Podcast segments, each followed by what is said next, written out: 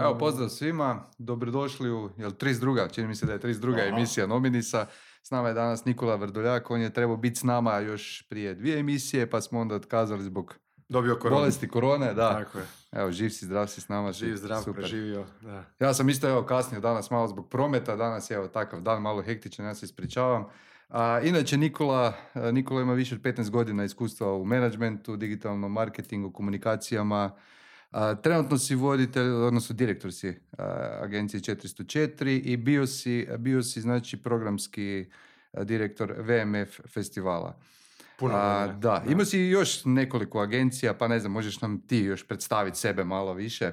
Mogu. Uh, pa, mislim, ja sam inače završio ekonomiju, nikad se nisam htio baviti marketingom.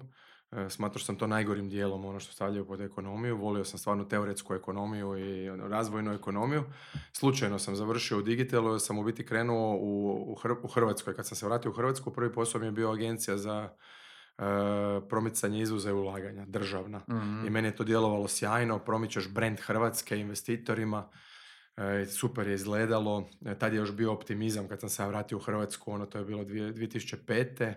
do 2008. je bio veliki optimizam. U vezi. E, općenito ekonomije, Aha. hrvatski biznisi su rasti, regija ponovo radi biznis, veliki je rast u Europi. I onda kriza.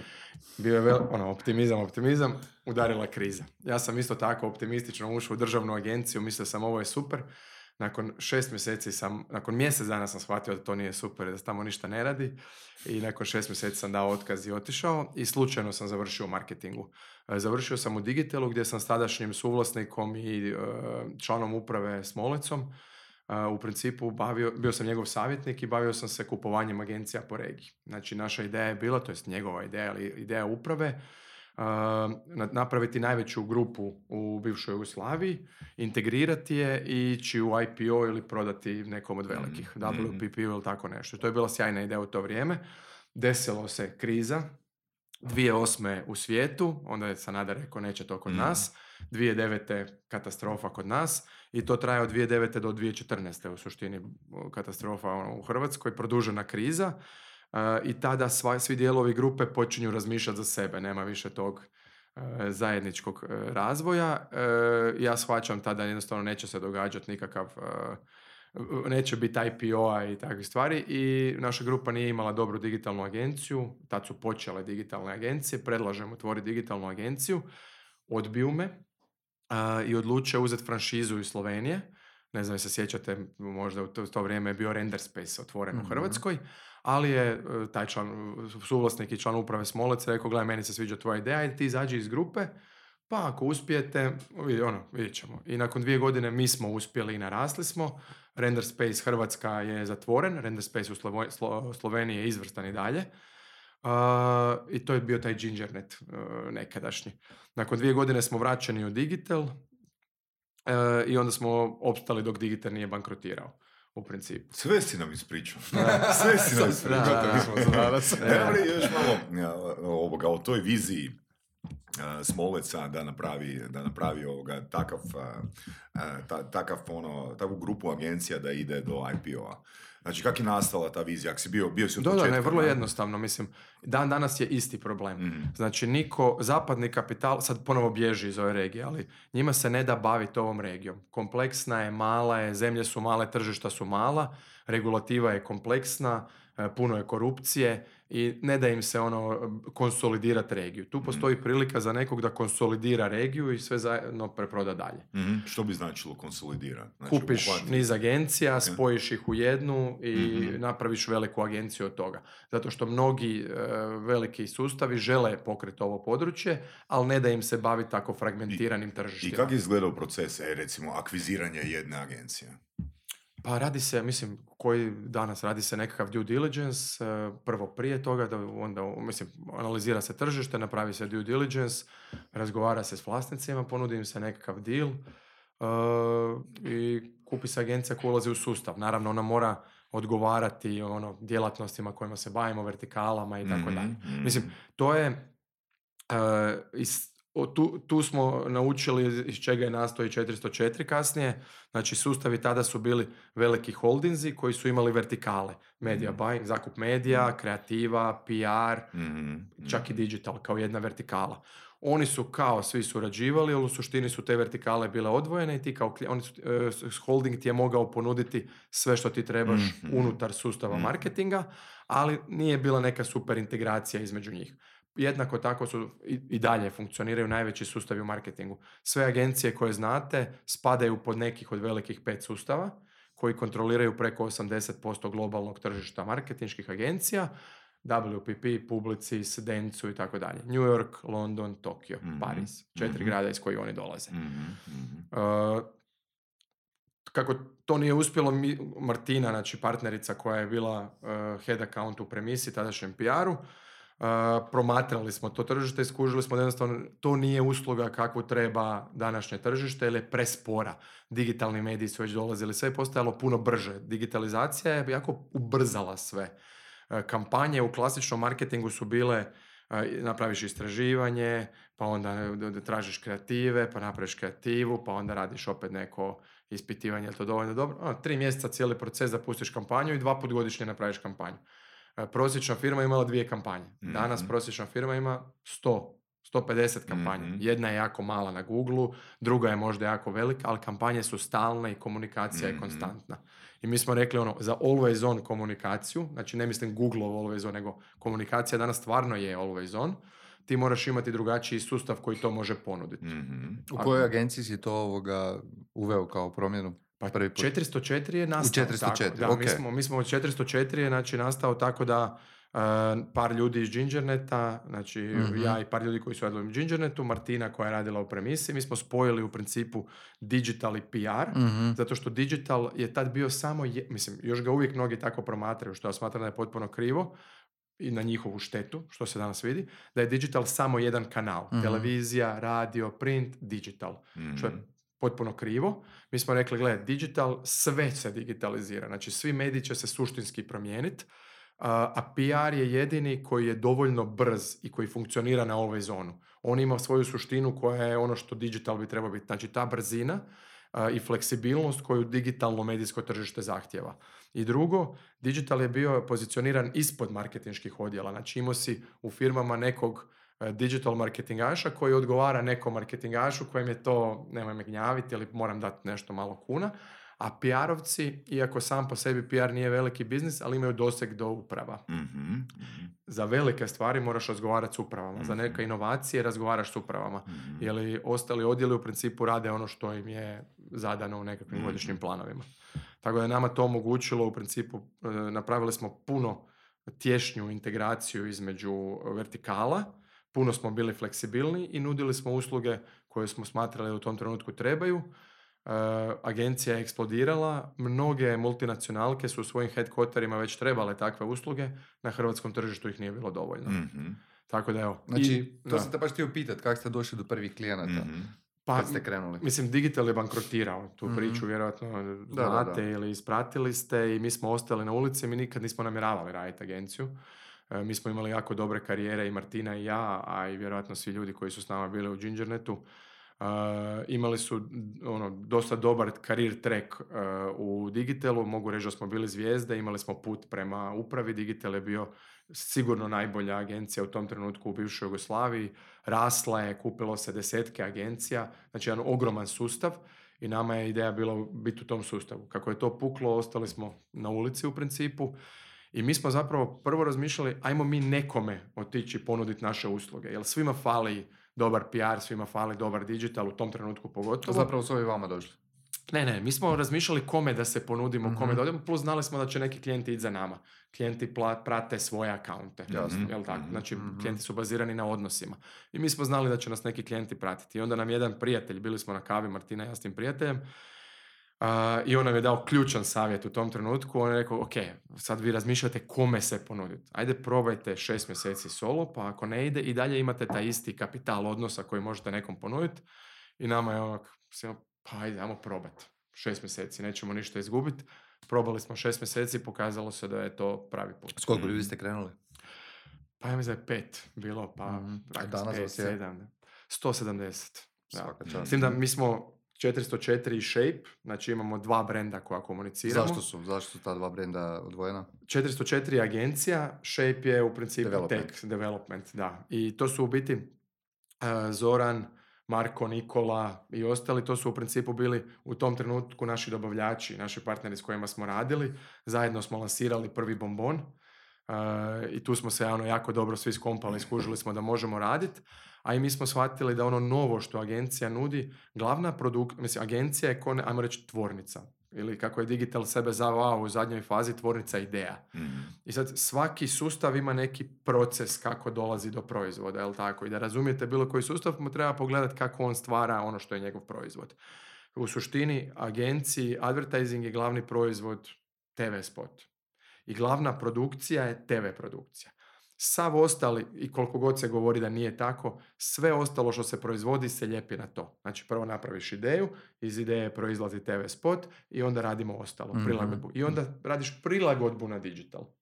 Mi smo shvatili da to ne funkcionira tako. Nama treba nešto što ne poznaje TV spot uopće. On može biti jedna od ekstenzija, ali nam uopće ne treba. I glavna produkcija je kod. Jer će sve trebati isprogramirati. Znači, sve počinje od koda. Rekli ste da ste lansirali prvi bombon, daj nam malo ispričaj o tome. Pa Bonbon je, i meni je još uvijek jedan od dražih brendova, to je prvi, ja bih rekao, pravi digital ataker u Hrvatskoj. Mi smo radili još nekoliko ih, Keks, Lako. E, Bonbon je e, služio obrani e, HT-a u tom trenutku od tadašnjeg VIP-a, koji je jako napao mladi target sa internetom. Mhm. Uh, mi smo gledali target od 18 do 24, za početak 18 do 22, pa 18 do 24, kako da spriječimo churn, znači odlazak ljudi Mhm. na druge mreže, tako što ne ugrozimo premium brand i njegovu uslugu, Mhm. nego napravimo novi brand koji će biti prilagođen mlađem targetu i fokusiran na internet. Znači, to je vaš proizvod u principu. Ne, ne, ne, to je proizvod, zajedno smo radili s klijentom, radilo se u našoj agenciji, klijent je napravio poseban tim koji je odvojeno sjedio e, i kod nas u agenciji, zajedno smo došli do tog proizvoda i to je super i ispravan način za raditi. Mislim da su svi projekti koje smo tako radili ispali uspješno i Bombon je napravio vrhunski rezultat. On je stvarno točno pogodio target koji je trebao, uveo je internet na velika vrata u hrvatsku mobilnu scenu. Sorry, samo me zanima, koliko dugo su oni morali sjediti s vama da se to sve skupa uskladi komunikacijski? Pa ne samo komunikacijski, nego dublje je to išlo. Mislim, ono, ti sudjeluješ od samog proizvoda, basically. Iako, naravno, ključan je bio tim HTA koji je vodio Lordan. Mislim da je njih bilo pet uh, koji su Mhm. bili u tom timu. Pa par mjeseci. Par mjeseci, jel? Da. Daj nam, daj nam jednostavnim riječima probaj objasniti ovoga, zašto HT a, nije, na primjer, napravio određeni paket usluga, a, paket, od, odnosno pakete kojima bi targetirao tu populaciju, zašto to mora biti novi brand?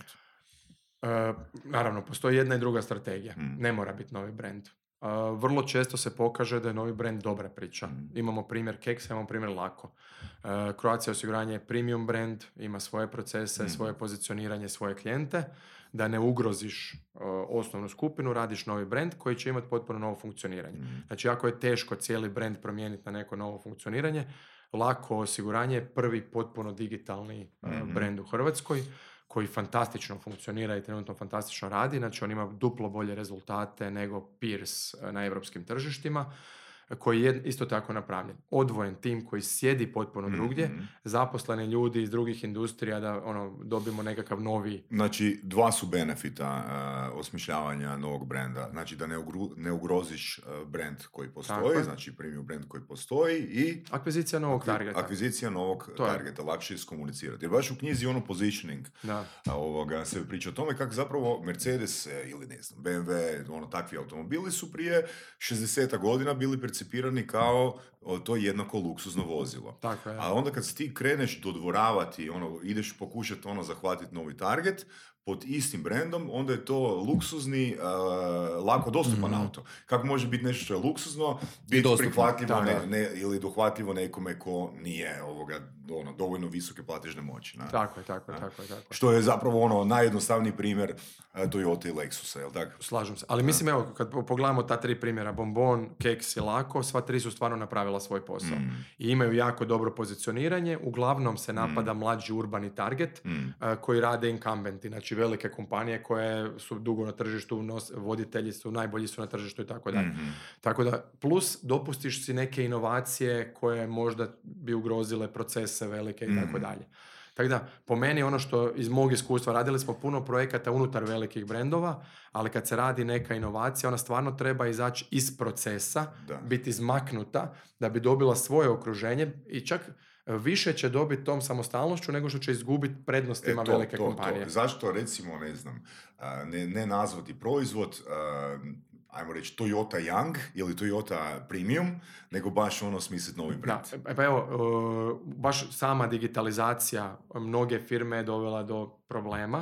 E, Ono što iz mog iskustva sa puno klijenata, puno je teže promijeniti ovu kompaniju. Mislim da je ispravan put uvijek Mhm. u principu napraviti nešto novo koje raste i onda polako zamihne Mhm, i tako dalje. mhm, Jer jednostavno procesi i sve što imaš, legacy cijeli, mhm, e, jako pritišće stvaranje nečeg novog, mhm, inovacije. Tako da mislim da je taj digital attacker strategija jako dobra. mhm, I mislim da, bi, mislim da puno prilike postoji za mnoge na tržištu danas da u principu krenu u tom smjeru. Ko je vaš idealni klijent uopće? Koja, koja je znači nekakva vizija uopće 404, znači što vi želite promijeniti i ko- koga želite a, dobiti kao svoj klijent? ajmo Pa, reći? mislim, mi želimo raditi s najboljim klijentima. To je vrlo jednostavno. Koji su kriteriji Da, najboljih, i sad mi podije- podijelili smo to na neke dijelove, ajmo reći u zadnje dvije godine, drugačije smo prije. Znači mi gledamo, prva skupina su blue chip. Znači to su u svim velikim industrijama najveći, najbolji klijenti koji realno rade najbolji posao. E, I tu, to je glavnina naših klijenata. Drugo su nam tech klijenti. E, Od 2019. smo se jako orijentirali na tržište tech, ajmo, mi možemo ga Mhm. zvati svakako, ali ajmo reći tech, ono da ga ne zovem startup, IT, mislim da je to krivo, mislim da razumijemo što je to. Želimo biti dio tog tržišta zato što je pozitivno, raste, optimistično, uzbudljivo i mi želimo biti dio toga. Želimo njima pomoći, ali uh, uvijek je bolje biti na manjem tržištu koje raste nego na velikom koje pada. Mhm. I tu radimo stvarno sa ono top hrvatskim tech firmama. I samo s hrvatskim. Uh, pa mislim, kad govorim uh, tech, tu mislim na ono, Infobip i ove zvijezde. Znači Koji one- rade i vani, koje rade i vani, tako je. Ali znači ne, nisu, mislim radimo mi u kriptu i sa strancima, švicarskom firmom i tako dalje, ali kad govorimo o teku, u, u principu govorimo o start, ajmo ga nazvati startup sektoru ili sad već scale up ili što god, uglavnom bivša Jugoslavija. Dobro, baš me to zanima. Znači, vi ste odabrali raditi s najvećim klijentima u bivšoj Jugi, niste odabrali širice van, ajmo reći, bivše Juge. Ono, Da, da. u principu većina prihoda vam je iz eh, lokalnih. Znači, da, samo da kažem, treći su ovi digital atakeri. Mhm. To je naša specijalnost, zato što tu možemo pokazati cijelu širinu naših usluga. Znači, mi smo klijentima tim programirali, uh, radili UX, UI, radili marketinške kampanje, komunikacijske kampanje, branding, naming, znači cijeli spektar usluga i u tome najviše uživamo jer je z- jako zaokruženo. To zovete digital attackeri. Tako, se, tako McKinsey zove tu strategiju, Aha. pa smo od njih preuzeli, znači oni to zovu uh, tako tu strategiju, mi smo vokabular preuzeli od njih. Ali Ok. mislim da do, dosta dobro opisuje uh, što se tu događa. Znači Da, to su uglavnom starije industrije u kojima kreiraš digitalnog izazivača. Mhm. Ima smisla. Mhm, mhm. Što se tiče, e, znači mi nikad nismo aktivno krenuli prema stranim tržištima, iako naravno pritisak cijelo vrijeme postoji, zato što ne želimo, želimo preskočiti fazu trgovačkog putnika, što je naravno legitimno i mnogi su stvarno napravili sjajan posao. Nama je uvijek cilj bio biti uz upravu, uz strategiju, ono razumjeti kuda kompanija ide. Nas jako zanima biznis naših klijenata i želimo ga razumjeti i onda ponuditi cijeli spektar usluga. Znači mi ne prodajemo webove, mi ne prodajemo appove, ne prodajemo marketinšku kampanju. Mi prodajemo, ono, mi rješavamo poslovne probleme naših klijenata sa alatima koji su unutar komunikacijskog ili tech spektra. To sam te baš htio pitati. Na webu slogan vam je nezavisna komunikacijska agencija. Što to znači uopće? Pa nezavisno znači da nismo dio ni jedne velike grupe. Znači u tom marketinškom svijetu kad kažeš independent u principu znači da nisi dio velike grupe jer većina agencija su E, Zašto vam je to bitno istaknuti? grupe. To me zanima. Pa mislim da naš ono DNA je krenuo od toga da su te grupe prespore, A, smo. prekompleksne, da je usluga pre ad- a, I birokratizirana. to klijenti znaju i i zbog tako toga dalje. biraju vas. Znači Znaju. nekakav možda i prisniji odnos imaju s vama, bolju podršku. Ono kako se mi pozicioniramo je da smo jako poslovni, znači da razumijemo vaš biznis i zanima nas vaš biznis, znači ne prodajemo svoj proizvod, nego gledamo vaš biznis i pokušavamo naći rješenja unutar proizvoda koje imamo i taj mindset imate u agenciji, što nemaju sve agencije tako. Mislim, radio sam i o drugima. Vrlo često ti si zaljubljen u svoju kreativu i ta kreativa je što ti hoćeš klijentu ali uvijek za svako rješenje, za svaki problem tvoje rješenje je kreativa ili šta god. Mi se pokušavamo odmaknuti od toga. Mhm. A, drugo, e, ta naša integracija i fleksibilnost, brzina. Znači, mi smo smatrali da su jednostavno e, agencije u koje smo i mi vodili, znači, bile prespore. Mhm. Znači, mi, Martina je bila u PR-u, ja sam bio u e, kod kreativi i digitalu, e, Zoki i ostali su bili naši dobavljači. To je, znači, između dvije agencije unutar grupe jako je teško bilo raditi upsell, suradnju, sve je to funkcioniralo kao da funkcioniram s nekom vanjskom agencijom. A kako sad funkcionira to kod vas? Puno brže. Znači, integra- integracija je puno bolje. Pa, mislim, a, Imate dnevne sastanke ili... ne, ne, znam, nek- imamo naravno, ali i cijeli sustav incentiva kako funkcionira. Mhm. Znači mi u suštini imamo nekako koje interno tržište e, koje automatski prebacuje sate, novac, šta god, tako da svi moraju imati incentiv da pomažu e, drugima i da ih preprodaju.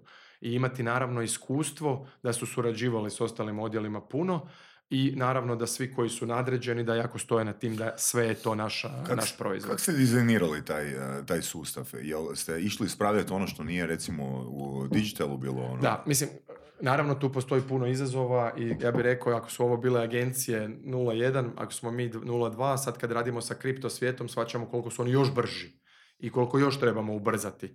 I što smo postali veći, postoji puno izazova kako održati tu brzinu i Mhm. fleksibilnost i tako dalje, ali na tome puno radimo i stalo nam je. Ono što smo mi napravili, uglavnom centar procesa svake agencije je osnovni proizvod, tipa kreativa. E, I onda oni imaju akaunte koji razgovaraju s klijentima. Ali akaunt postane neko ko nema nikakvu snagu i e, kreativa je ključna u principu e, prema klijentu. Znači što god kreativa proizvede, ovaj mora prodati. Mhm. Uh, kod nas mi smo probali postaviti stvar da su uh, PR, PM-ovi i, i uh, client, client service općenito, da su oni neko ko kupuje na internom tržištu usluge. Uh, Da li kupuje od kreative, da li kupuje od bilo kojeg odjela, ali on u principu kupuje usluge i spaja za ono što treba klijent. Mhm. Baš zato što on najbolje razumije klijenta i zna što Mhm. klijentu treba. Mhm. I tu smo probali to preokrenuti.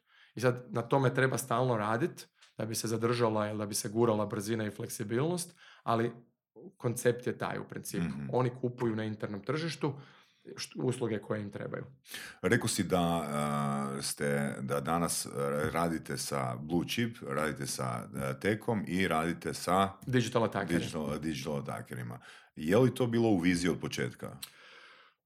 Pa ne, digital attackeri u tom trenutku su bili ono, gotovo nevidljivi, tek kakav je danas nije postojao. Mhm. Ja bih rekao, tad je bio onaj stari tromi IT, tako da oni nam nisu uopće bili zanimljivi. Nama je ideja bila u principu ono, raditi brže, fleksibilnije i jako digitalizirano. Znači ono što se dogodilo, kako ja kažem, bomba je bačena. Mhm. Znači desila se velika promjena i onda ono kad baciš kamenčić u vodu pa se počnu širiti koncentrični Mhm. krugovi, treba vremena da se izrealizira promjena. Digitalizacija, šta znači za naše tržište? Šta se dogodilo medijima? Raspao se brak, dugogodišnji, stogodišnji brak između sadržaja i oglašavanja. Znači, neko želi kupiti sportsku opremu ili ja želim, ja sam proizvođač sportske opreme, kako da nađem ljude koji žele kupiti sportsku opremu, idem tamo gdje je sportski sadržaj. Idem na stadion, tamo su ljudi zainteresirani, ali Mhm. tamo ih je 100, 200, 10 tisuća. Mhm. Ali ako odem u sportske novosti i stavim oglas pored članka, možda 300 tisuća, Mhm. 500 tisuća proči- vidi moj oglas. Znači, to je osnova bila svog oglašavanja. Mhm. Znači, content i oglašavanje. Mhm. I onda se desio Facebook koji je rekao, bez obzira što ti čitaš na Facebooku, ja znam da ti hoćeš sportsku opremu. Ti Mhm. trenutno gledaš glupi mačkice, one smiješne ili nešto, ali po- zbog dejte ja znam da ti hoćeš sportsku opremu. Ne samo Facebook i Google isto, jel Ne, tako? on je, da, da, tako je, ali primjera radi. Mhm. Znači, i tu se raspao brak između sadržaja i oglašavanja i došao je novi brak između dejte i oglašavanja. I to je promijenilo sve. Čekaj, raspao se, znači nema ga više Ne. ili je se, Gle, su se odnosi oslabili? Ljudi i dalje jašu na konjima, svašta rade. Znači, to kažem, treba sad koncentrični krugovi da polako to promijene. Mhm, mhm. Znači, naravno da i dalje funkcionira, ali nedovoljno dobro. Najveš, najveće, najveći mediji na svijetu, kad gledam isključivo kroz biznis, znači oglašavanja, su Google, Facebook, evo Amazon je veći nego cijela e, print industrija globalno. Mhm, Amazon, mhm, oglašavanje mhm. isključivo. Mhm. Znači, sve tehnološke kompanije. Znači, oglašavanje je biznis tek. Mhm. To više nije medijski content biznis. Uh, sad će Netflix vjerovatno ući u oglašavanje. Koja je razlika? Televiziju danas kad planira, planer kad zakupite oglašavanje, on kaže, aha, uz ovu emisiju, meni, ist- znači content, uz taj content meni istraživanja pokazuju da dolazi ovakav target. On ne zna za sigurno, on po kontentu gleda, jel tako? Znači nije, on- opet je taj spoj. Ali na Netflix, Netflix će točno znati šta vi gledate Mhm. i on će imati njegovo oglašavanje, Mhm. će biti spoj date i to će biti Mhm. televizija koja ima Mhm. oglašavanje, To, to, to. data plus oglašavanje. Znači polako taj koncept data evo, preuzima sve. Mhm. Gomile problema, kako mjerimo, standardizacija, e, oglašavanje uz kontent koji ne bi smio biti, to znate za Google, znači oglašava se uz terorističke, pedofilske stranice, ozbiljan problem, ali jednostavno incentiv je toliko jak da se to neće zaustaviti. Mhm. Znači, taj brak je novi brak u oglašavanju.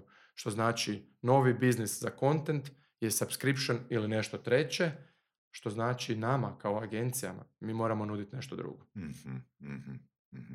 To I je Kad će po tebi uopće to zaživjeti, taj Dobro, subscription ali, ali zapravo, to? Nikola, ali nije se puno toga promijenilo, samo se promijenio kanal.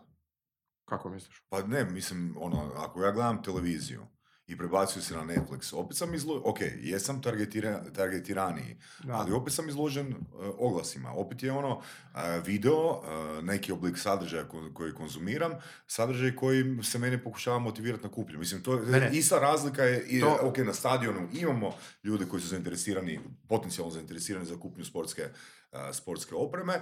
Naravno, u sportskim novostima isto imamo ljudi koji su potencijalno zainteresirani za kupnju sportske opreme. Naravno, na Facebooku ih imamo više, nisu svi kupci sportske opreme, a na Netflixu sve to isto, samo malo ciljanije. Ja to tak vidim. Znači, nije se Da, nije. došlo do totalno ono 180 ovoga promjene, nego je samo došlo do još dodatnog spajanja tog braka, jer i dalje se konzumiraju filmovi, i dalje se konzumiraju serije, samo Da. će, sad biti izložen onome e, preciznom, preciznoj poruci koju, zbog e, date, na? Da, ne. Ne, ne, ne, reci, reci. E, da. Ne kontriram Znaš ja, nego Da, da, da, naravno, naravno. Znači ovak, ljudi uvijek imaju iste e, potrebe. Mhm. Imaš potrebu za hranom, zrakom, sigurnošću, ljubavi i tako dalje. I to ostaje isto. Mhm. Konteksti se mijenjaju. Mhm. Ok. E, kad smo mi nekad govorili televizija, kad smo govorili radio, kad smo govorili print, mi smo govorili, mi smo spajali, e, kak se zove, formu i sadržaj.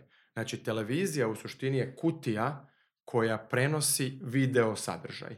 Print je nosač koji prenosi tekstualni sadržaj, jel tako? Uh, radio je neš, uh, posebna vrsta prenošenja, onda smo to, kad je došlo digital, razdvojili.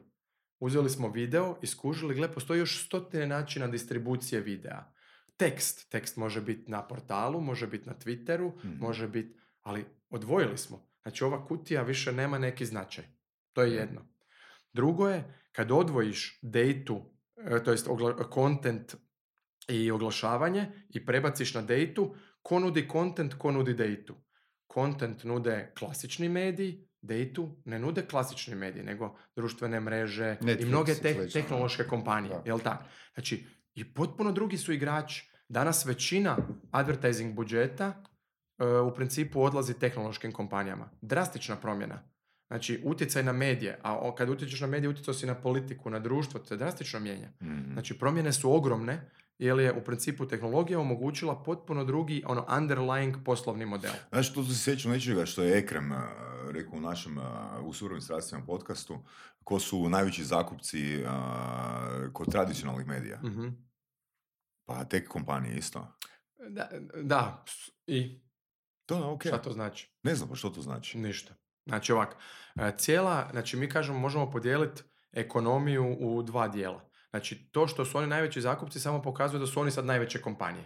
Ali ako govorimo s pozicije marketinga gledano industriju prije digitalizacije i poslije, možemo reći da je prije postojala ta indirect brand economy u kojoj ja napravim proizvod, e, proizvod ključno mi onda idem e, i brand, on njega sam pripremao jako dugo i doveo do kraja, onda idem publisheru, uh, jer o- o- mogu se oglasiti u novinama i svoj imati oglas, i idem retaileru. Znači šta god ja napravim, znači osnova ekonomije je consumer package good, znači napravim novi ovaj bombon i onda moram ga oglasiti u novinama i moram biti u nekom od retailera, jel tako? Mhm. Ko ima pristup novinama i retailerima? Samo najveći. Znači kompanije, od, baš imam taj slajd, mogu vam pokazati, 1923. do 1990. top 50 kompanija potpuno iste u Americi. Mhm. Jel to je u principu Mhm. gatekeeping? Mhm, mhm, Koji, mhm. jel ti da bi došao u novina ima 10 stranica za oglase, nema 50. Mhm. Ako ima 10, samo njih 10 može kupiti. Ne može 50. U određeno mjesto ima u, u, kod retailera. Ne može više. Ali ako nisi kod retailera ne možeš napraviti distribuciju. I znala su se pravila igre. Ili si mali lokalni u lokalnom dućanu ili trebaš i publishera i retailera. Mhm. Onda dolazimo u direct brand economy koji kaže, gle, internet je došao, koji mo- ja imam priliku, ne znači da automatski direktno s tobom komunicirati. Mhm. Znači imam neki Facebook ili nešto gdje i mali imaju pristup, Mhm. a, mogu prodavati preko web shopa i brand mogu kreirati vrlo brzo sami, ne moram ga skroz dovršiti, jer nema tako, on, je- on se konstantno kreira kroz društvene mreže. Znači nije finalni proizvod. Mhm. Direct brand economy u Americi je velika promjena. Imamo apokalipsu retaila, broj dućana se drastično smanjuje, raste naravno kupnja uh, preko online preko 60% uh, CPG, znači consumer package goods, su direct brand economy. Gomile i gomile i gomile malih brendova. Tri velika igrača, P&G, Unilever, da sad ne idem dalje, da ne spominjem brendove, oni su gotovo kontrolirali cijeli consumer package good asortiman. Ali danas ima puno malih igrača. Oni ih kupuju sad, što je ok, ali tržište se suštinski promijenilo. Mhm. I to vidimo po rastu Amazona, to vidimo po, po Shopify-a, mnogih drugih igrača. Jednostavno, drugačije kupuje. Ti streaming servisi, tu se vraćamo na ovaj e, pretplatnički model, to ste htio pitati, Da. znači tisak e, prodaje je, i naklada i prodaje tiskovina je pala drastično. Tako. A, ovaj, e, I sad u online se isto mijenjaju pravila igre, GDPR je dosta, ajmo reći, smanjio mogućnosti i performance marketinga a, i mogućnosti, ne znam, monetizacije medija i to i sad su neki počeli uvoditi subscription modele i kod nas čak. Pa me zanima tvoje mišljenje o tome, je li to uopće e, pravi put pod A i pod B, da li će to i kad će to prihvatiti Balkanci? Jesu li spremni plaćati za sadržaj na internetu? Da, ja Jesu. mislim da jesu, da. Znači, mislim, ako sad govorimo o različitim segmentima, onako govorimo o medijima, mislim da svi mediji u Hrvatskoj žurno se moraju baviti ono pretplatom. I to je osnovno što moraju Misliš raditi. u online medijima pričamo ili? Svejedno. Potpuno Mhm. svejedno. E, znači, postoji, možeš, naravno, reklame još funkcioniraju, miks između reklama i subscriptiona će biti nešto što će postojati, ali moraju naučiti, moraju isprobavati, moraju eksperimentirati. To je težak posao koji nije jednostavan e, da bi, kao što sam rekao, agencija je tvornica, medij je tvornica koji proizvodi sadržaj, mora promijeniti svoje procese, mora prilagoditi proizvod. Subscription zahtjeva jasniji proizvod za jasniju publiku. Jer e, ako je to proizvod za ono, ne znam, ekipu iz Zagreba, onda moraš jako kontent. Naši mediji su jako raspršeni da bi Mhm. zakačili što više toga, što više različitih brendova, što više različite publike. Puno se više moraš koncentrirati, imati jasniji proizvod. Procesi se moraju promijeniti. I to se ne, ne može dogoditi u godinu dana, ti kupiš softver i sad si krenuo. To je težak proces, ali ja mislim da se njime moraju baviti, jer ostali modeli će im nastaviti tu više problema. Znači, prvo je ta navika da ljudi nisu a, navikli plaćati taj sadržaj, jer su ga dobivali besplatno jako dugo. I drugo imamo problem nepovjerenja u online plaćanje isto. Sad ću ja unositi Slažem se. karticu da bi kupio neki članak, pa da ga i platim kunu, dvije, tri, pet, svejedno. Nije mi to toliko možda problem to. Ja, ja gledam da sam ja neka osoba koja se boji kupiti online. Kak to ovoga, kak to riješi taj problem? Pa ja bih rekao da se oba dva ta problema ajmo reći, smanjuju. Znači, zbog gomile stranih servisa polako se učiš i plaćat i plaćat pretplatu. Naučit će, naučit, e, došao je Volt, došao je Bolt, došao je Uber, došao je Netflix, došao je HBO. Educiramo se. Kexpay, Revolut i tako tako. dalje, koji Znači, su... nećeš moći više bez toga. Da li Mhm. postoji taj problem? Postoji. Ali incentiv, znači priroda, ono, razvoj trenutno tržišta je takav da ide u tom smjeru. E sad će trebati naći model koji je prilagođen nam. Sad je utrka. To je prilika za neko ko će naći malo pametniji model, malo jasniju publiku i tako dalje. Mislim, postoje early adopteri. Da li si postoje- sad rekao da, je, da će lakše biti prodat, da li si sad rekao da je lakše prodat pretplatu u nekom nišnom uh, mediju nego... Ne, ne, apsolutno. Mislim, svi u medijskoj industriji to jako dobro znaju. Pretplate se najbolje prodaju, e, recimo, jasnoj publici koja ima novaca, Financial Times. Kad si vrlo jasan i nišni. Mhm. Ali niš, taj biti nišni medij ti omogućava i globalnost. E da, ali što Ti znači možeš- niša u Hrvatskoj? A zašto, mislim, e, slažem se, hrvatski mediji imaju problem, objasnit ću to sekundu, ali e, postoji, da li u Hr- ono, šahovski medij iz Hrvatske koji je globalni. Znači ti u stvarno u nekim nišama, sad iz Hrvatske imaš priliku postati globalni, u malim nišama, to je Na velika primjer? prilika, šah. Dobro. Osim toga? Osim Bilo koja niša. Znači nećeš sigurno u financijama ili centar je negdje drugdje, ali za taekwondo sigurno možeš napraviti nišni medij koji je odavde gdje će ljudi plaćati pretplatu. Mhm. Jer ako sam ja taekwondoaš negdje, meni je jako u interesu Ali E, znaš, ok, dobro, mislim šah je, e, oni koji konzumiraju šah i koji igraju šah, njima je to fakat visoka vrijednost. Ali recimo ima puno kanala, ti mi ispravi ako ja možda nešto krivo pričam, ali ima, ima jako puno kanala ono koji imaju milionsko pratiteljstvo subscription na YouTube-u, a imaju relativno mali broj, e, mali broj, ne znam, Patreon supportera. Da, Znaš? gle, e, velika je transformacija Mm. i načini monetizacije, učimo ih, tek se stvaraju, pa evo taj Twitter koji, ono, Jer velim, nema mislim- ga nikakav, ono. E, Velo mi onak, ne znam, to me podsjeća sad, ako mi dopusti malo da, Da. da, da pokušam ono, stvoriti jedan framing. Uh, uvod u knjigu The Lean Startup, Mhm. Gdje autor piše o tome kako su, ne znam, imali ideju za proizvod, da poboljšaju nešto što postoji na tržištu, idemo mi to poboljšati. Pa su onda razvili nešto, pa su napravili fokus grupe, pa su fokus grupe rekla je, super, bolje, ali fali nam još to to i to. Pa su oni implementirali to i to. Pa su opet uzeli fokus grupe, je, super, super, ali fali nam još to i to. I ono, napravili su sve po PS, ono istraživanje tržišta i kad je proizvod bio gotov, kad su svi bili zadovoljni, nitko to ne želi kupiti, nitko pod navodnicima. Ista stvar se nama dogodila konkretno sa surovim strastima. Znači, nama su surove strasti neprocjenjive. To je najčešća rečenica, najčešća rečenica koju smo mi čuli. Uživo ili, na, ili online. Mhm. A, ja sam napravio akademiju surove strasti s Vorasom. Ne? Snimio sam ono preko 70 sažetaka, fakat vrhunskih knjiga iz biznisa. A zašto sam odlučio napraviti akademiju? Iz razloga jer su meni pristupali ljudi na cesti samo da ti stisnem ruku, radiš jebenu stvar, ja bih to platio, ja bih to platio, ja bih to platio. Znači ja nisam išao ono bez istraživanja u, u definiranje tog eh, proizvoda, razvoj tog proizvoda. Znači doslovno svaka osoba koja je konzumirala jednu, dvije lektire je rekla ja bih to platio. Nitko nije rekao ja to ne bi platio. Mi smo napravili kampanje eh, među slušateljima. Mi smo dobili lidove, zainteresirani smo. I znaš koji smo respons dobili? Znači, prvo sam, r- podijelio sam taj marketinški prodaj, marketinško-prodajni proces u nekoliko faza. Ajmo se prebaciti na fazu kvalifikacije. Imamo jednu osobu na telefon koja zove i pita kako vam je iskustvo sa surovim strastima. Izvrsno. Ocjena od 1 do 10, 8, 9, 10, 10 plus, 12, 20. Koja vam je vrijednost surovih strasti? Jednako, za mene je to neprocjenjivo. Ok. Mhm. Tek u drugom pozivu, sljedeći dan ili dva dana poslije toga, zovemo tu istu osobu, znači koju smo dobro kvalificirali. Znači ne zovemo one koji su dali ocjenu manje od 8. I kad ih pitamo ono, biste li to platili? Ne bi. Zašto? Pa rekli ste da je neprocjenjivo. Aha, ne bi iz razloga jer je na početku bilo besplatno. Ako je na početku bilo besplatno, ja nemam namjeru to plaćati.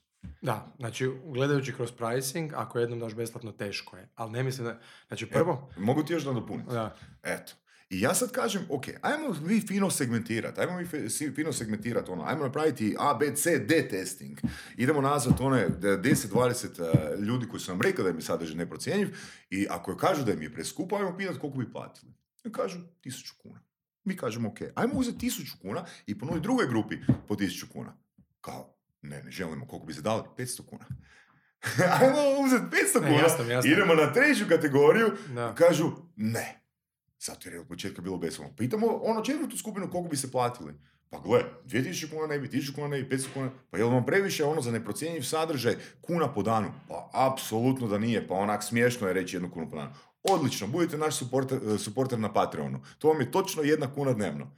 Pošaljemo linkove, nula. Da.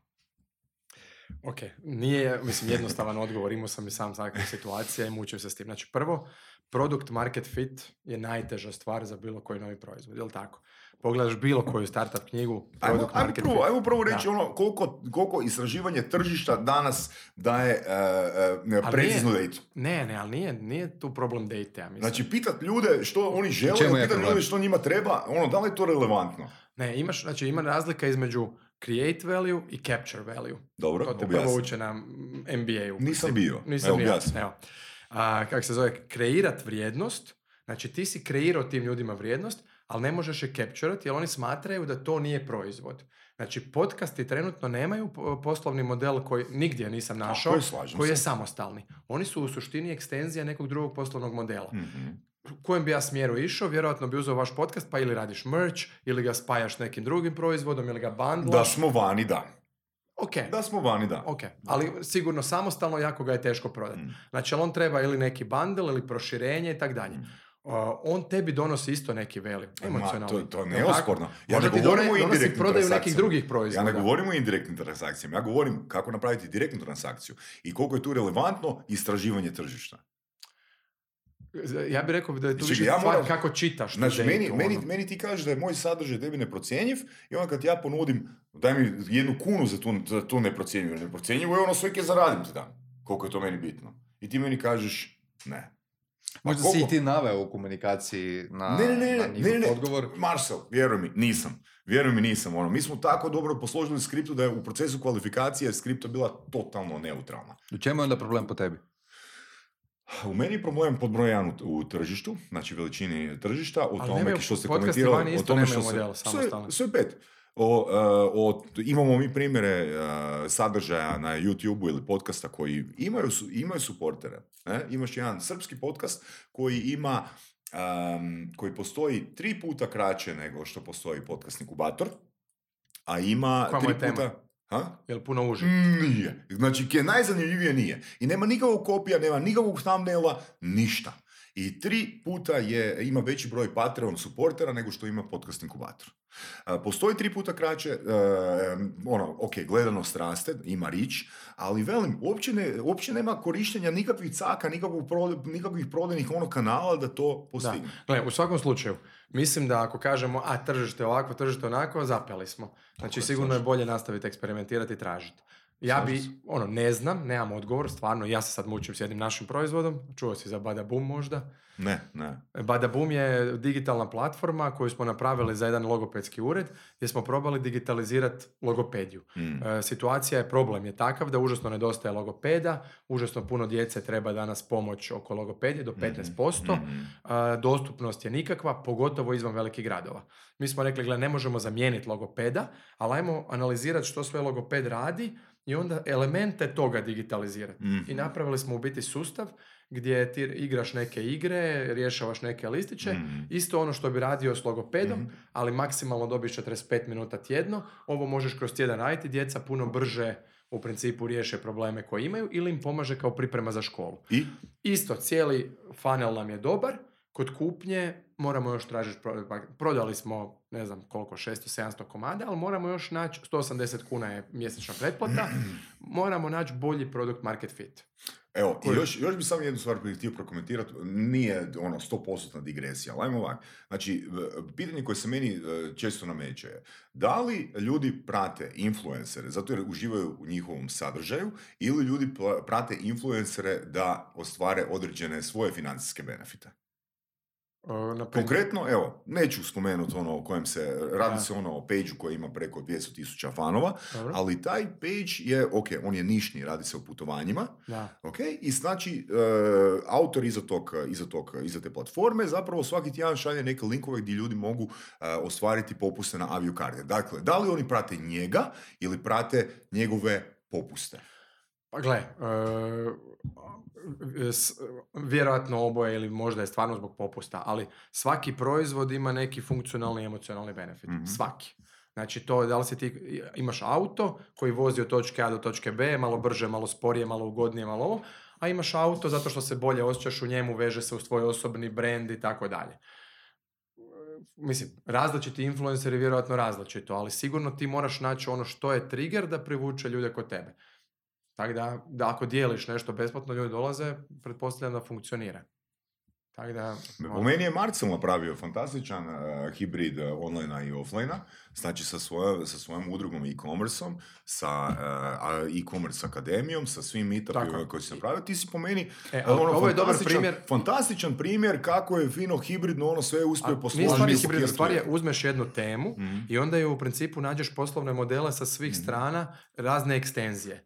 Uh, uzmem ljude koji vole čaše, onda imam merch, onda imam evente, Mhm. onda imam edukacije, onda i zaokružiš tu, to je tvoja tema koju ti, ajmo reći, vlasnik si sa puno strana. I to je ono, Disney model. Disney je najpoznatiji po tome zato što Disney u biti ima temu tih likova i crtića koja onda monetizirana oni vjerojatno na najviše načina, Mhm. jer kad dođeš na kiosk imaš od žvake do lutke, do Mhm. stripa, do Disney parka, filmova, videa i tako dalje. Mhm. Zanimljivo vez, da se nadovežem baš za, za, za udrugu i za, za model članarine koji mi imamo, od, mi imamo od početka, znači već 7 godina. Krenuli smo, znači, kopirao sam model od Njemaca, gdje je u principu njihova asocijacija a, prodaje a, minimalna članstva, a za uzvrat daje besplatne pravne savjete. A, doslovno sam kopirao to jer sam mislio da bi to bilo nama najkorisnije, Ali obzirom je da...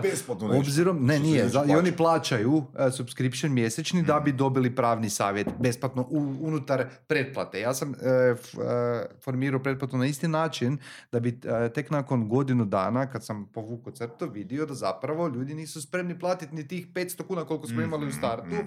zbog tog jednog benefita. Mhm. Jer oni ne žele plaćati pa- pravni savjet, oni će radije to raspitati se u Facebook grupi, pitat Mhm. kolegu koji ima e, isti dućan ili sličan i tako dalje. A, meni je dugo trebalo da shvatim, a, zapravo nisam siguran da li sam još uvijek shvatio, jer jedan će ti reći da plaćaš onaj zbog meetupova, drugi zbog kon- konferencije, treći zbog popusta kod partnera, a Mhm. četvrti, ne znam, e, će možda to, zapravo niko ti neće reći koji je točni razlog, Ja- ja ću- ali meni su, me- meni su, ajde pogodi kad u, su krenule. srži, u srži je novac. Znači ti prodaš novac. Ja moram njima prodat tako je dvije stvari. Ili im prodam to da oni a, zarađuju više Točno. zbog nas, Da. Ili, Ili im su stvaraš- emocionalno ili im vezani uz prilike da- community. Ili im stvaraš prilike da zarade novac. Nije samo isključivo, velim ti, neki Pa su vezani uz community i vole taj networking dio. I čim smo mi ali, stali, ali koja je svrha networkinga? čim smo mi, da, naravno, ali nije isključivo. Zato jer networking možeš raditi i online, ajmo reći preko LinkedIna, ali nije isto. Znači, mi kad smo stali s meetupovima, dosta nam je, pa, pa- pa- kako bi rekao, nije palalo, težalo nam je proces produživanja članarina nam je bio puno teži. Ono što nama pomaže je ono gdje smo mi najviše rasli kad smo ponudili eh, certifikaciju web shopova Mhm. unutar članarina. Znači, neki benefit koji oni vide zašto bi oni svake godine produžili. Jer taj- sve što si sad rekao, prosti mi, ali sve što si sad rekao ti prodaješ novac. A A šta mislim- je novac? No, što je- Zaradu, znači, misliš profit. prodaješ za druge. Ti Pa prodaješ naravno, ljudima omogućavaš naravno, to je ključno. Znači, ako ti certificiraš, certificiraš Povjerenje je veće, znači, shop će bolje raditi. Shop će bolje raditi. Ako ti dovedeš ljude na meetup da se oni mogu imati benefit ili zajedničke suradnje ili Znači, mogu pristup partnere, informacijama. informacije. Informacije. Sve. Sve kje si rekao, ti prodaješ novac. A mogu dati suprotan primjer. Da. Zašto si član e, nogometnog kluba? Ja. FC Barcelona. Neko. Nije novac. Nije novac, da. Znaš šta? Ljudi uvijek imaju iste težnje. Ali sad ti si uzeo primjer uh, kluba koji postoji... Nema uh, veze, neku- daću ti sto primjera, ali ti ako mogu odgovoriti. Znači, novac je proksi, jel tako? Novac je proksi za vrijednost. I mi često se, ono, znači, ra- kako definiramo različite vrijednosti? Ljudi uvijek imaju iste suštinske vrijednosti. Ono što smo rekli na početku. Sigurnost, Da. da ga neko voli, da se osjeća faca, moć, ovo ono. Novac je u modernom društvu proksi za puno toga. Ali ga i različiti uzimaju različito. Mhm. Znači, on je proksi za kojim često jurimo, ali u biti ove osnovne ljudske potrebe su uvijek iste. E, to rješavaš. Tako da networking ili community vrlo često prodaje community. Prodaje Mhm. potrebu za pripadnošću. Pa Prodaje potrebu recimo. za pripadnošću. A kroz pripadnost... Možda tebi fali community u surovim strastima. Možda ljudi nisu kod nas spremni toliko kupovati proizvod i ići za profitom, kao što si ti sad spremni pretpostavio. platiti. Nešto drugo. Znači, taj community, pripadnost, networking, eh, live evente i to. Tako je, ja se apsolutno slažem s tim. S tim se mogu složiti. No dobro, da se mi malo vratimo opet na agen- agencije. Samo da kažem da mi je super, super mi je razgovor s tobom i fakat imaš ono Širinu, dobru da. širinu znanja i baš učimo tebe. ne? Hvala, drago mi. Baš sam te htio pitati za agencije, obzirom da, ako sam dobro nabrojio, pet agencija sve skupa vodio, ne? A, četiri, pet, ne znam, ovaj, nije bitno, ali e, što je po tebi ključno, znači, za uspjeh neke agencije? Pa mislim da rješavaš probleme svojih klijenata. Agencija primarno i najveća vrijednost agencije su odnosi. Znači ti se baviš odnosima i upravljanjem Odnosi s odnosa. klijentima. Znači Apsolutno. da su account, akaunti u principu... Nije stvar akaunta. Cijela agencija kreira odnose i dugoročno rješava probleme svojim klijentima. Znači, ti stvarno moraš brinuti o njima, o njihovim poslovnim problemima, razumjeti njihove biznise. Jer sve ovo ostalo su tvoji set alat. Ono, ko otvoriš set alata komunikacijskih koji ti u biti možeš ponuditi da riješiš određene probleme. ja sam išao na ono, uh, ajmo reći, ako nemaš ljude koji su kvalitetni, ne možeš ni riješiti problem. Znači, Ne, ko- da li je onda strategija i prema Znaš kako kažu, zaposlenicima nešto znaš kažu fondovi koji kupuju agencije? Šta kupuješ kad kupuješ agenciju? Korisnike, klijente i ljude. Ugovore, Mm, procese i kulturu. Kultura. su ljudi. to su ljudi. Kužiš? Ja vjerujem da mi u agenciji imamo ono dobru, pozitivnu i pobjedničku kulturu. Šta to znači? Pozitivno znači kad se zaposliš u 404, niko ti ne zabada nož u leđa, ne hejtaju te, nego ti ljudi pomognu. Uh, I pitao sam se uvijek kad narastemo da li ćemo uspjeti to zadržati. Jer ta kultura je nastala od onih ljudi koji su bili na početku. Koji su bili takvi i tako se stvorila neka atmosfera. Ali ono što sam vidio, određene community grade određene kulture. I sad se promijenilo užasno puno ljudi, ali ta kultura je i dalje tu. Ona je pozitivna i mislim da je to naša ogromna vrijednost i to treba čuvati. A, drugo je taj pobjednički mentalitet. Mi se volimo natjecati i mislimo da je to ok, volimo se pošteno natjecati, ne želimo sudjelovati u ovom dijelu hrvatskog eh, koruptivnog biznisa ili tako dalje, to nas ne zanima. Mislimo da je ono dobro se natjecati sa dobrim konkurentima i, koji, i da radimo dobre proizvode i uživamo u tome. Sad ste dobili baš nedavno na Mix uh, 2022. ste dobili dosta nagrada, ali tako Da. najviše nagrade ste Imali smo najviše finala i najviše nagrade, da. Znači, daj nam ispričaj malo o tome. Znači, po čemu ste vi bolji od od drugih? Zašto ste dobili te nagrade? Pa te- t- t- Ili u čemu? Da, U znači čemu? ono što mene kao ono, suvlasnika agencije, direktora agencije najviše veseli nije nagrada jedna, ne, ona je isto proksi, ona je pokazatelj, znači nije nužno, meni je najvažnije da naši rezultati pokazuju da mi svojim klijentima rješavamo njihove probleme. Mi smo u tome dobri i u tome uživamo. Nagrade su, ono, di struka kaže i mi mislimo da ste dobri. S njima ili bez njih možeš. Ono što kod samih nagrada najviše veseli je širina, što mi uvijek imamo e, najveći broj finala, zato što to pokazuje da paralelno možemo riješiti puno problema i puno dobrih stvari napraviti. Mene najviše veseli kad vidim da ta naša tvornica proizvodi paralelno puno stvari, znači da je proces dobar, da puno dobrih ljudi unutra funkcionira, a ne da imamo dvije, tri zvijezde e, koji ono savršeno nešto riješe, a ostali pate. Mhm. Znači ja nikad, dugo sam se i sportom bavio i profesionalno i uvijek sam vjerovao u timove koji su dobri sustavi, a ne u timove koji imaju ono jednog vrhunskog e, igrača kojeg ostali svi su njegova. Moneyball. Jesi gledao film Moneyball? Nisam, da. Ne. Ali čuo sam, da. Čuo sam. Znači, tako da vjerujem u dobar sustav i Mhm. koji kreira dobre ljude. Ono što isto vjerujem, ako se zaposlite u 404, vi ćete dobiti puno vještina, osim što ćete dobiti dobar brand, ali dobit ćete vještine i bit ćete spremni raditi u gotovo bilo kojoj firmi. Ono, kompetitivno je okruženje, prijateljsko je, puno naučite, radite, ono što, ja, što mnogi ljudi ono rasprava često je u IT-u produkt ili agencija. Zašto ja volim agenciju? Ja volim niz tržišta upoznat, vidjeti različite Mhm. probleme. Mhm. E, Kad si na jednome, ti si uvijek u istom problemu. I ja to mogu izdržati, ja tri mjeseca, neko drugi možda tri godine, ali ono dosaditi stalno biti u istom problemu, bar meni, ja volim upoznat više tržišta, više klijenata i šta se događa. I mislim da mi agencija daje nevjerojatan pregled što se događa na hrvatskom ili globalnom tržištu i nevjerojatno razumijevanje. I Mhm. uvijek mi je novi izazov. Mhm. Ali osim samih e, agencija, imaš iskustva i u kreiranju programa, recimo za VMF. Da. A, pa me zanima tvoje mišljenje. Koliko je program uopće ključan, ajmo reći baš ključan, za, za, za, za osmišljavanje dobre konferencije? Što znači dobra konferencija? Jel stvarno, koliko, koliko posto nosi program, a koliko posto je Mhm. energija, vibra, ljudi i što god? Da, super pitanje. Znači ovako, svaka konferencija je svoj proizvod i ima različiti USP.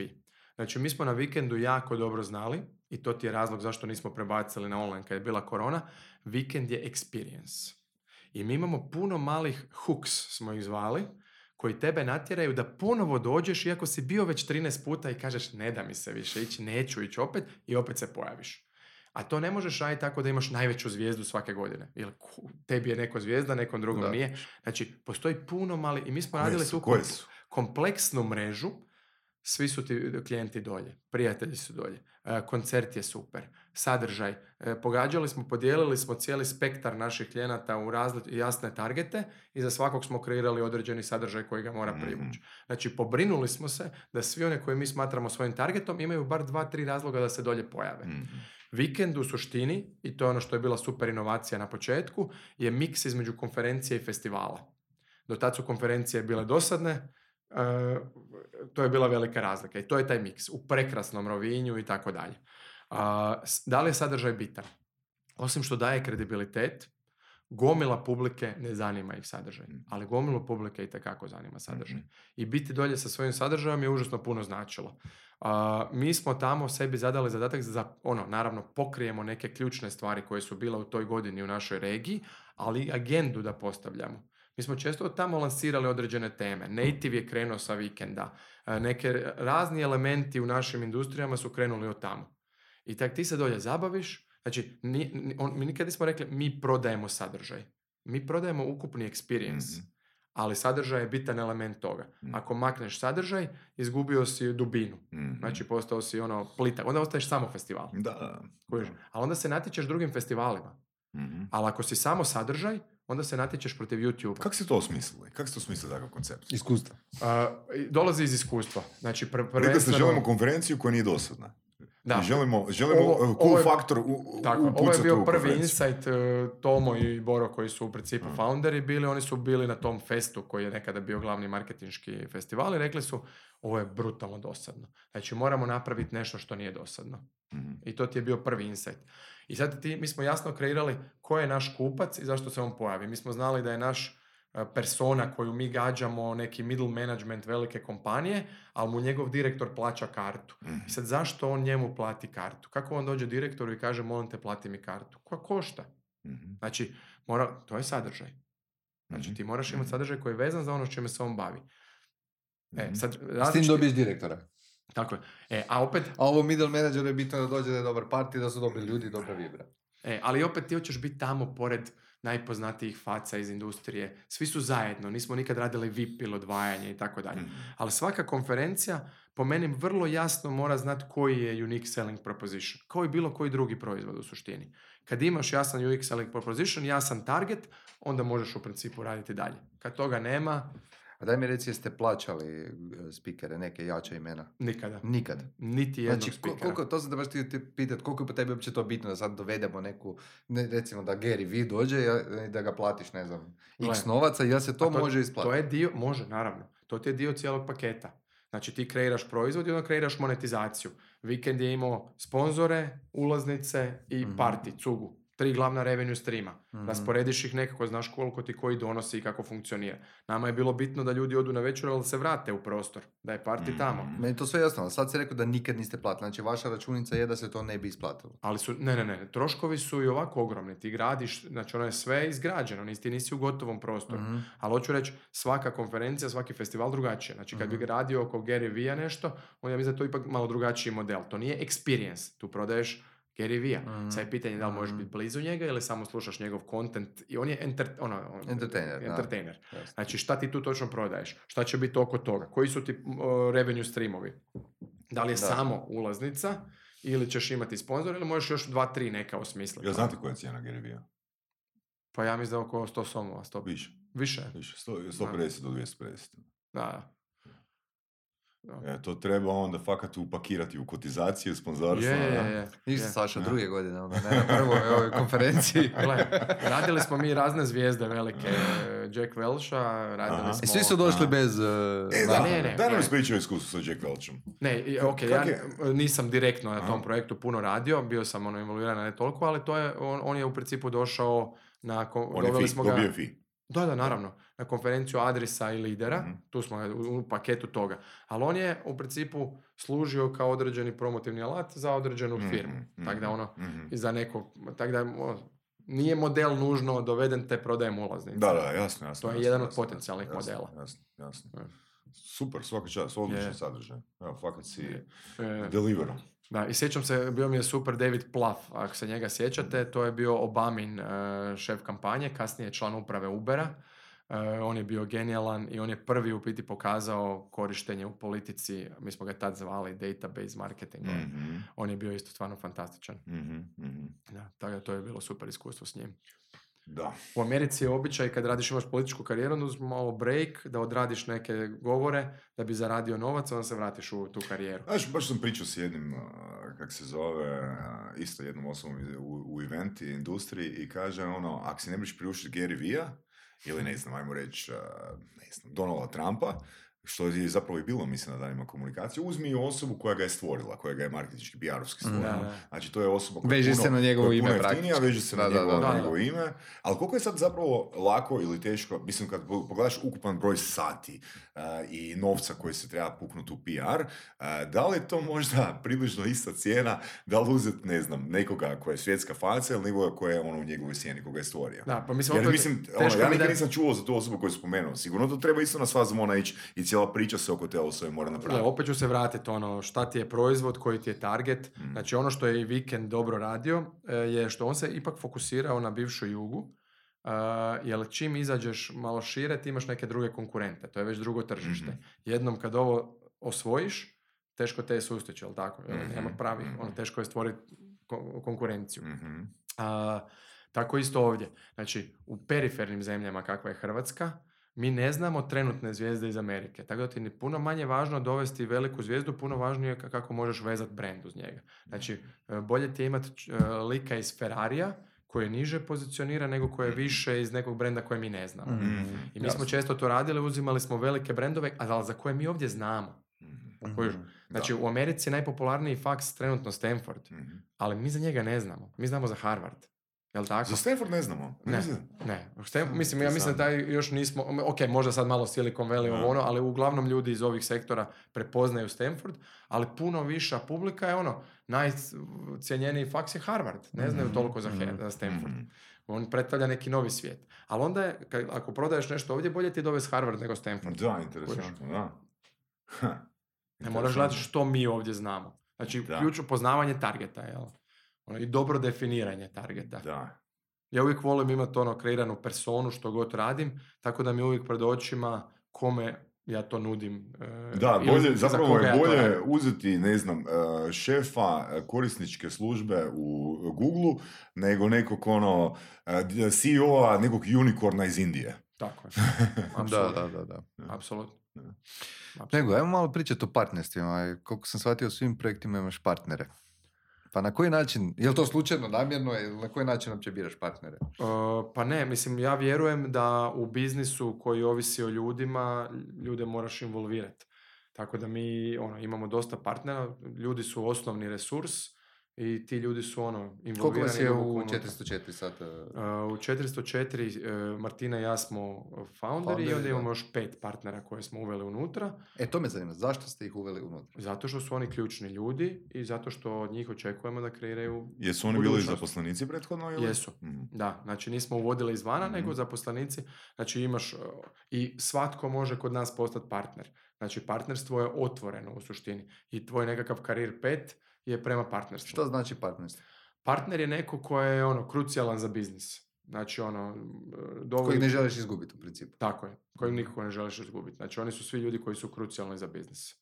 Uh, u Shape-u je osam partnera, Zanimljivo. isto tako. Mm. Mhm. I mi vjerujemo da je to ispravan put. Da. Tako da. Koliko du- dugo te, treba vam vremena da procijenite uh, da Ne. je osoba i... a, Pazi, kad, se, kad je neko partner, vežeš se, to je ono, veza. Mhm. Znači, sigurno neće neko postati partner nakon pola godine. Godinama smo zajedno, Mhm. postaneš partner. Mhm.